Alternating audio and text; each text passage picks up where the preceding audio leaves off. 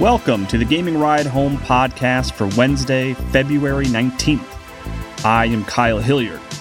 Here's a whole bunch of video game stuff that happened recently. There will be a lot of new Animal Crossing details later this week. A new Switch Lite color is on the way. The Switch version of Witcher 3 just got a big, meaningful, very cool update. At least I think it's very cool. And Final Fantasy VII is going to be a huge game.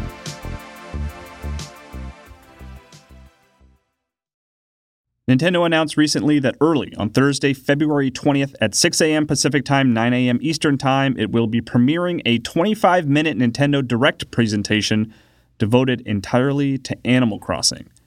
It will apparently be an in depth look at Nook Incorporated's Desert Island Getaway Package.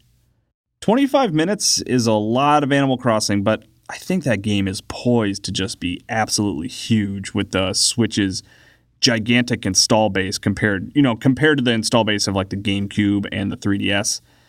I I wouldn't be surprised if Animal Crossing for Switch ends up being one of the best-selling Switch games of the year. Animal Crossing New Horizons is releasing on March 20th. The Switch Lite is getting a new color. The Nintendo Switch Lite, the exclusively portable version of the Switch that is lighter, cheaper, does not have detachable Joy-Cons on the sides, and does not plug into a TV, is getting a single, just one new color, coral, which in layman's terms means, you know, pink, on April 3rd. It, this isn't particularly big news, but I'm happy to see the Switch Lite get more colors. Its launch lineup of colors was oddly limited. There was the standard black, a nice looking sort of teal blue, and there's uh, the yellow that I really I can't imagine sold very well. I'm honestly surprised to see that it has taken as long as it has for a pink model to come out. Usually when Nintendo releases its, you know, remodels of its consoles like with the DS Lite or the 3DS XL, there's usually a pink option right there at the starting line, but there wasn't for Switch Lite, which was kind of surprising.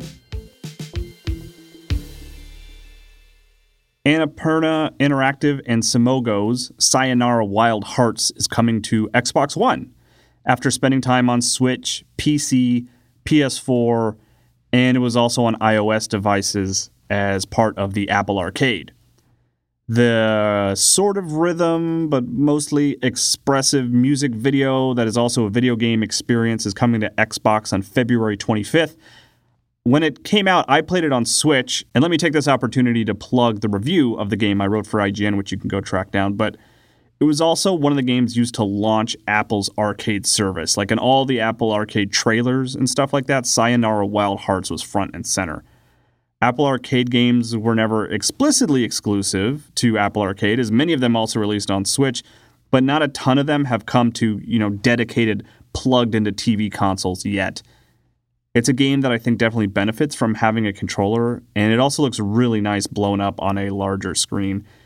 It's good, and if, if you haven't checked it out, it's actually a game that you can knock out in one sitting, which I recognize for some folks is a, a negative, but I, am a big fan of really condensed experiences that you can get through quickly, and Sayonara Wild Hearts is definitely one of those.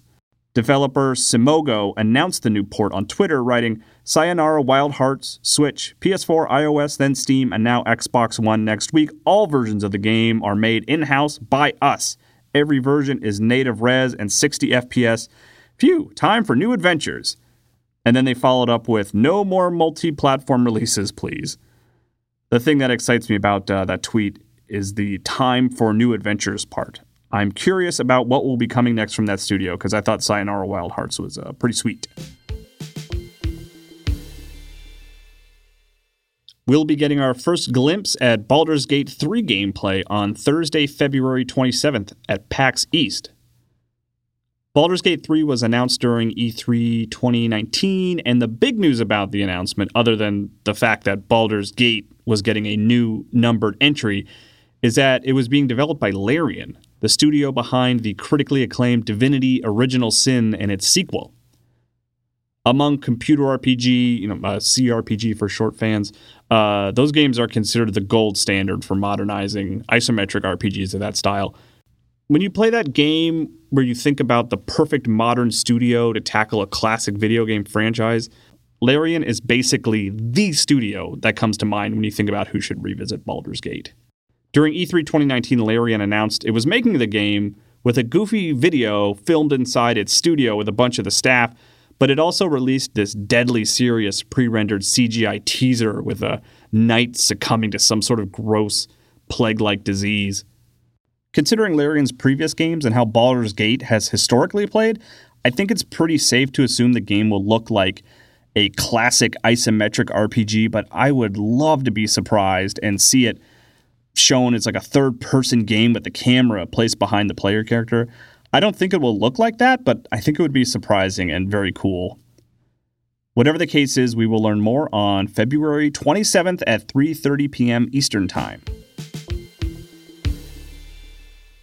And speaking of anticipated video games being revealed on February 27th, it looks like The Last of Us 2 will be getting its first public hands on demo at PAX East starting that day. Last of Us Part 2, in terms of gameplay at least, is less mysterious than Baldur's Gate 3.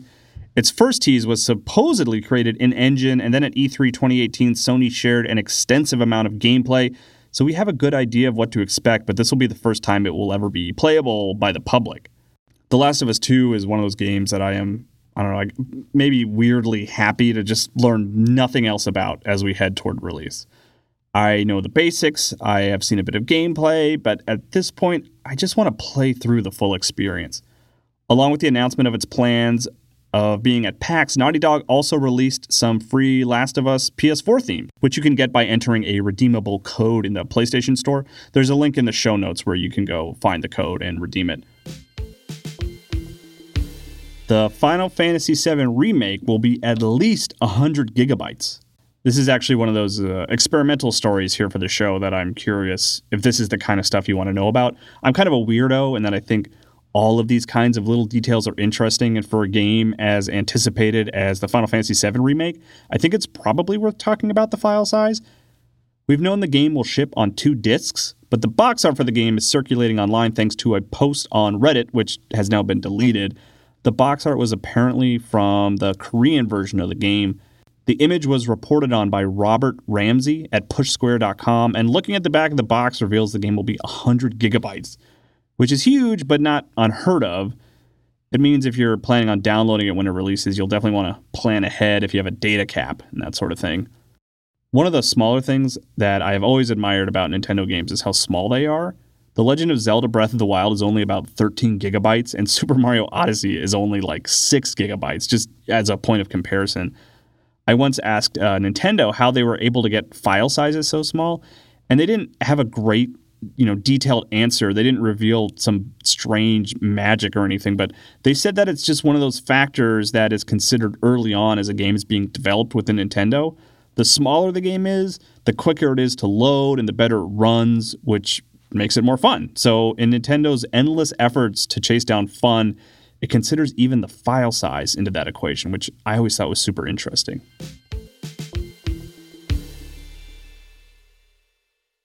Getting the smile and confidence you've been dreaming about, all from the comfort of your home, isn't a total mystery with Byte clear aligners. Just don't be surprised if all your friends start asking, What's your secret? Begin by ordering your at home impression kit today for only $14.95. Byte clear aligners are doctor directed and delivered to your door. Treatment costs thousands less than braces, plus, they offer flexible financing, accept eligible insurance, and you can pay with your HSA FSA. Get 80% off your impression kit when you use code WONDERY at Byte.com. That's B-Y-T-E dot com. Start your confidence journey today with Byte. Man, that sunset is gorgeous. Grill, patio, sunset. Hard to get better than that. Unless you're browsing Carvana's inventory while you soak it all in. Oh, burger time. So sit back, get comfortable. Carvana's got thousands of cars under $20,000 just waiting for you. I could stay here forever. Carvana, where car buying meets comfort, meets convenience. Download the app or visit Carvana.com today. Microsoft announced more of its new February Game Pass games, and as is usually the case, there is some surprisingly good stuff in there. Ninja Gaiden 2, the Xbox 360 follow up to the Xbox game Ninja Gaiden, is coming tomorrow, February 20th, for Game Pass subscribers. That series is just forever on my backlog. I had so many friends that loved that series and played through the first game multiple times, but I got so frustrated with the original game that I was never able to finish it. I I still return to it every few years to give it another shot, and it just always goes poorly. I imagine I will take the time to download this and play it, but still get very frustrated and not finish it. On February 25th, Wasteland Remastered, a post apocalyptic RPG about surviving in the titular wasteland, will be added, as well as Two Point Hospital, a tongue in cheek hospital simulator. The big one for February 25th, though, is Kingdom Hearts 3. I guess it's just Kingdom Hearts month on Xbox with the release of all the remasters yesterday, so now's the perfect time to catch up if you've just never been a PlayStation person. February 26th adds Yakuza 0, which is probably the best jumping on point for Yakuza if you've always been interested but are intimidated by the series' legacy at this point. And Jackbox Party Pack 3 will also be available on February 27th. I always like to see the Jackbox games get added to Game Pass because they're just like they're just good to have on your hard drive ready to go anytime you just you know happen to suddenly have a large group of people hanging out at your house. Most of these games are also coming to game pass pc though microsoft didn't offer specific dates. In any case if you're a game pass pc subscriber yakuza 0 wasteland remastered reigns game of thrones which is a game that's all about making a series of decisions and seeing how they play out uh, then Two Point Hospital and Indivisible will all be available soon. Um, I actually reviewed Indivisible for fanbyte.com if you want to go look up my thoughts on that one.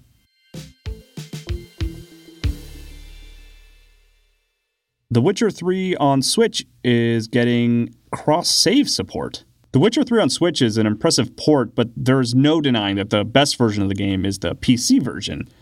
And a new patch for the Switch version will make it easy to go back and forth between the two. Matt Purslow reported on the story for IGN, writing News of PC cross save for The Switcher originally surfaced on Reddit, but CD Projekt Red confirmed to IGN that the functionality is being included in the next patch due to rollout imminently. The patch includes touch control support, save file integration with GOG slash Steam, more text languages in selected regions, and more graphical options. On top of that, there are performance optimizations and bug fixes. At the time of this recording, it looks like the patch is already out there, and what it means is that you can go back and forth between the Switch and the PC versions of the game with the same save file. I absolutely love this. I am actually playing Witcher on Switch, and I adore having the option to be able to take that save over to another platform. I want more Switch games to do this. I would love to play Wolfenstein or Doom on PC for a bit, take my save over to Switch so I can play it a bit while I'm traveling, and then move back to the PC when I get home. I want all Switch games that release on multiple platforms to be able to do this. I think it is awesome. I have nothing new to report in terms of what I'm playing at the moment. I was all set to play Kunai on an airplane recently. I'm getting I'm really close to the end, but since I couldn't connect to the internet and confirm my ownership, I wasn't able to play, which really sucks. And it created one of those moments for me where I was like, hey, you know, maybe the way this all works is dumb. Maybe modern gaming is bad. Thankfully, I did have a uh, physical copy of The Witcher for Switch, so I played that a bit. I'm still very early, but as I said in the previous segment about the you know the Witcher patch that just came through, it's it's an impressive port. The frame rate chugs a little bit, but I don't know. I still feel like I'm getting a, a true Witcher experience. I think it's the place where I will finally see the game to the end. I've I've started it on Xbox One and PS4, but the Switch is just so convenient that I think this is the time that I'll I'll finally see it through to the end. You'll have to hold me to that though. We'll see if I actually do that. I also started reading Jason Schreier's book for the first time, Blood, Sweat, and Pixels, because the Kindle version was on sale. I assume it's on sale because the uh, follow-up book is is getting pretty close to coming out. A lot of people told me that the book is very good, and it turns out they weren't lying. I'm enjoying it so far. That's it for today. I know I said on a recent episode that that episode was probably your first episode you were listening to, and I thank you for checking it out. But you know what? I take it all back because there's a good chance that this episode is actually your first episode. So I just want to say thanks for giving it a shot. I really genuinely appreciate it. If this is not your first episode, then I'm sure you have heard this monologue a number of times already, but I really want your feedback, especially during these early stages of the show. What kind of news do you want to hear? What kind of video game industry stuff should I cover? Uh, you can shoot me an email at kyle at ridehome.info to send me feedback and uh, questions. Also, corrections. If there are any corrections, please send them to me there. You can also track me down on Twitter at Kyle M. Hilliard. My DMs are open, so you can send me a message there if you don't want to, you know, publicly tweet at me. But I definitely want to hear what you think. So please shout at me as loudly as the internet will allow. Thanks to Brian McCullough and James Welsh for everything related to the show, and thanks to Joe Moore, who made all the music for the Gaming Ride Home podcast. Also, apologies if the audio sounds a little bit different from the previous episodes. I'm actually traveling at the moment and I'm not recording in my typical setup, but you know, hopefully you still think it sounds alright.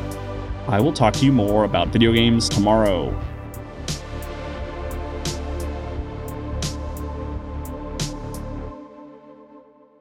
Look around. You can find cars like these on AutoTrader, like that car right in your tail. Or if you're tailgating right now, all those cars doubling as kitchens and living rooms are on AutoTrader too.